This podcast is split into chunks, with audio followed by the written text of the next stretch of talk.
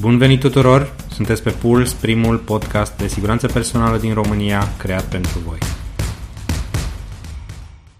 Bine v-am regăsit, iubitori de siguranță personală. Suntem la episodul cu numărul 19 și al doilea din această săptămână. Am făcut-o și pe asta. Mulțumesc celor care încă mă ascultă și nu s-au plictisit, deși recunosc, uneori exprimarea mea sau anumite paragrafe sunt mai greu de digerat – Încerc să compensez cu exemple și asemănări. Dacă nu mi iese tot timpul, vă rog să-mi scrieți părerile voastre la adresa mea de e-mail george.rusu.gmail.com Pulsul episodului de astăzi este legătura dintre încredere și siguranță. The missing link, nu? Pare simplu, însă nu e. Încrederea pare să fie un fapt evident în orice mediu. Cumva investim încredere în tot ce ne înconjoară și ne așteptăm să nu fim înșelați. Dacă se întâmplă totuși, activăm diverse mecanisme de protecție și de a ne recupera un prejudiciu, dar asta numai în cazul în care plătim pentru un anumit serviciu sau produs, nu? Dacă vorbim de lucrători însă, de oamenii muncii, dacă iau încredere în organizație, atunci vor comunica liber despre probleme sau, dacă au un sentiment pozitiv despre siguranță, se vor comporta cel puțin conform. Și mai mult, dacă oamenii au încredere unul în celălalt, atunci sigur este creat un climat de siguranță, de grijă. Dacă încrederea lipsește, evident totul dispare. Încrederea este ca o emoție, poate chiar mai mult, poate fi și dragoste. Și clar este cel mai bine evidențiată în armată. De ce ar păsa unui camarad de celălalt? Sigur, pentru că are încredere că ar face la fel. E un sentiment foarte profund de încredere și colaborare. Într-un TED Talk, Simon Sinek spunea că militarii primesc medalii pentru că se sacrifică în beneficiul altora, iar în afaceri se dau bonusuri pentru cei care îi sacrifică pe alții în interesul lor. Foarte, foarte adevărat și cumplit în același timp. Problema cu încrederea și colaborarea e că acestea sunt sentimente și nu comenzi. Nu se poate spune ai încredere în mine și tu să ai. Și nu se poate ordona unora să colaboreze și ei să o facă. Sigur nu merge așa. Trebuie să vină din interior. Și de unde anume? Câteva din aspectele pe care le-am găsit relevante în cariera mea, în am construit încrederea oamenilor, sunt fii ca ei Fii cu ei, arată că îți pasă și demonstrează. Una din abilitățile importante pentru un profesionist în domeniul siguranței este că trebuie să fie cea mai prietenoasă persoană din clădire. Trebuie să se înțeleagă cu toată lumea din organizație, trebuie să fie un prieten, trebuie să fie un om. Este foarte ingrată funcția și am trăit-o pe pielea mea. Trebuie să te faci plăcut și pentru Ion din producție și pentru domnul director. Dar uh, motivul nu este să devii prieten cu toată lumea, ci doar pentru a construi încredere. Pentru că ironia este dacă vrei să creezi un loc de muncă sigur, nu o poți face decât dacă oamenii au încredere în tine. Și este posibil ca oamenii să nu vă placă întotdeauna, dar pot avea încredere că aveți în inimă cele mai bune interese. Iar atunci oamenii se vor simți liberi să vorbească despre problemele lor, vor lucra puțin mai ușor și vor veni către tine atunci când vor diverse informații. Cu alte cuvinte, se vor simți în siguranță că vă pasă de ei și de sănătatea lor și că nu ești doar un alt membru al conducerii care să le spună ce să facă, cum să facă, când să facă, într-o altă încercare de a reduce costurile sau de a îmbunătăți productivitatea. Construirea încrederii este fundamentală și pentru conducere și e o componentă importantă a încurajării angajaților să dorească să lucreze în siguranță. Și așa a fost de la începutul lumii. Nu? Angajații trebuie să vadă și să simtă dovezile că locul lor de muncă este sigur, iar ceilalți colegi de muncă sunt atenți și pentru ei. Mai important, lucrătorii trebuie să aibă încredere că șefului și managerului lor de siguranță le pasă cu adevărat. Lucrătorii se uită la lider pentru a vedea că siguranța este o valoare, nu o prioritate, da? și dacă aceștia investesc permanent în siguranța lor. Aceștia simt, au această abilitate de a te mirosi de la distanță dacă ești fals, dacă nu ai o comunicare clară, transparentă și fără ipocrizie. Fiecare comunicare pe care o facem este o acțiune, o cauză pusă în mișcare. Și orice comunicare are un fel de efect asupra noastră și asupra celorlalți. Orice act de comunicare este o manipulare. Exemplu, eu vă manipulez să mă ascultați prin conținutul pe care îl creez, iar voi, la rândul vostru, mă manipulați tocmai pentru că mă ascultați. Și de, de aici o ciclicitate. De aceea, în calitate de uh, profesionist în domeniul siguranței, stilul de comunicare este atât de important atunci când ținem sub control siguranța altora la locul de muncă. Cu toate acestea însă, atât de des profesioniștii din domeniul siguranței comunică într-un mod care acționează împotriva construirii încrederii. Funcționează împotriva credibilității lor.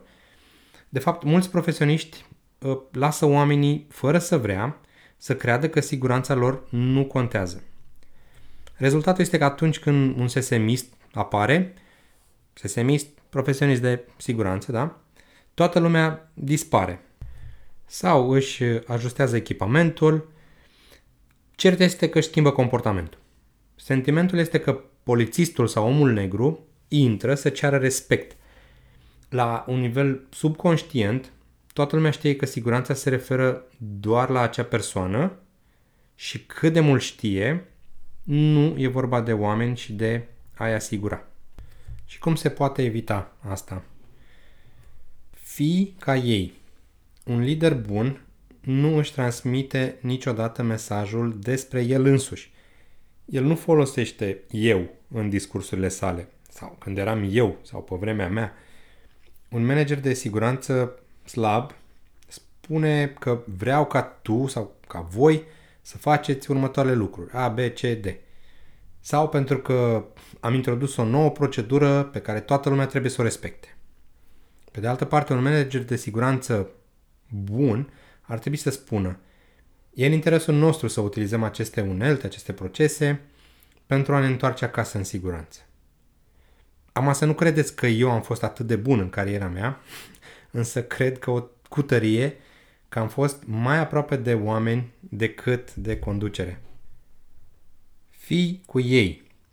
Aici văd frecvent profesioniști în domeniul siguranței care fac greșeli și, din păcate, unii dintre ei nici măcar nu înțeleg de ce este atât de dăunător unui loc de muncă și pentru reputația lor. Întrebați-vă, cum îi explicați cuiva că a greșit? Îl umiliți în fața tuturor? Îi spuneți, nu e bine, de ce ai făcut asta? Faceți acest lucru așa cum v-am spus. Comunicarea se referă la feedback, nu la eșec. Concentrați-vă întotdeauna pe soluție, nu pe problemă. Dacă vă concentrați asupra ce oamenii au greșit, este despre ego-ul vostru. Ego-ul care vorbește. E vorba despre faptul că ai dreptate. Când faceți acest lucru, oamenii se vor întoarce instantaneu de la mesajul vostru și de la voi. Arată că îți pasă. Majoritatea profesioniștilor în domeniul siguranței înțeleg acest lucru. Dar există întotdeauna câțiva care ar prefera să se închidă în biroul lor și să nu se murdărească. Dacă vrei ca oamenii să aibă încredere în tine, trebuie să ieși acolo și să vorbești cu ei. Trebuie să afli despre viața lor, despre interesele lor, despre familiile lor. Și nici să nu vorbești despre siguranță. Arată că îți pasă. Demonstrează. Oamenii sunt foarte buni în a evalua rapid dacă o persoană înseamnă ceea ce spune. Asta înseamnă că dacă le spui oamenilor să nu-și folosească telefonul mobil în timp ce merg prin fabrică, dar tu o faci, nimeni nu te va crede sau te va lua în serios. Înseamnă, de asemenea, să te prezinți la întâlniri la timp și să explici măsurile pe care le-ai promis că le vei face. Nu vă puteți aștepta ca oamenii să acționeze dacă nu se întâmplă asta. Dacă, de exemplu, într-o ședință de conducere cu subiect de siguranță, să-i spunem CSSM, câțiva membri nu se prezintă pentru că he, au alte priorități urgente, ce credeți că spune asta despre angajamentul lor? Ce credeți că spune asta despre a îmbunătăți siguranța? Cum credeți că este apreciat angajamentul lor față de siguranță? În esență, pentru a fi cel mai bun lider în materie de siguranță, angajații trebuie să aibă încredere că deciziile pe care le luați cu privire la sănătatea și siguranța lor au fost luate în interesul superior al grupului. Vor să știe că vă pasă. În calitate de profesionist, trebuie să crezi că este important ceea ce spui și că îi poți inspira și pe ceilalți. Dacă îi dezamăgiți pe oameni, erodați încet orice încredere pe care o au în voi. Se poate să cunoașteți informațiile privind respectarea regulilor, respectarea normelor, siguranța personală, mai bine decât oricine altcineva din lume. Dar dacă nu poți să le umanizezi și să le faci relevante pentru toți, astfel încât să aibă încredere că ții la ei, nimic nu mai contează. Nu veți putea determina niciodată niciun coleg, nicio echipă să aibă grijă de siguranță. Un profesionist știe că siguranța nu se referă la cât de mult știe el și la obținerea aprobării pentru cunoștințele sale, da, pentru a confirma ceea ce știe. De asemenea, nu e vorba de a critica oamenii la locul de muncă. Un bun lider știe că rolul lui este legat de oameni. Este vorba despre grija suficientă pentru a personaliza informațiile de siguranță, pentru a le face semnificative. În esență este vorba despre a le salva viața și sau sănătatea de efecte irreversibile asupra lor. Deci, ce poți îmbunătăți cu stilul tău de comunicare, astfel încât oamenii să știe că pot avea încredere în tine, pentru că știu în adâncul lor că îți pasă. Și o să închei episodul de astăzi pentru un citat frumos, unul dintre citatele lui Theodore Roosevelt. Oamenilor nu le pasă cât știi până când știu cât îți pasă. Și până data viitoare, rămâneți în siguranță, numai bine, vă salut!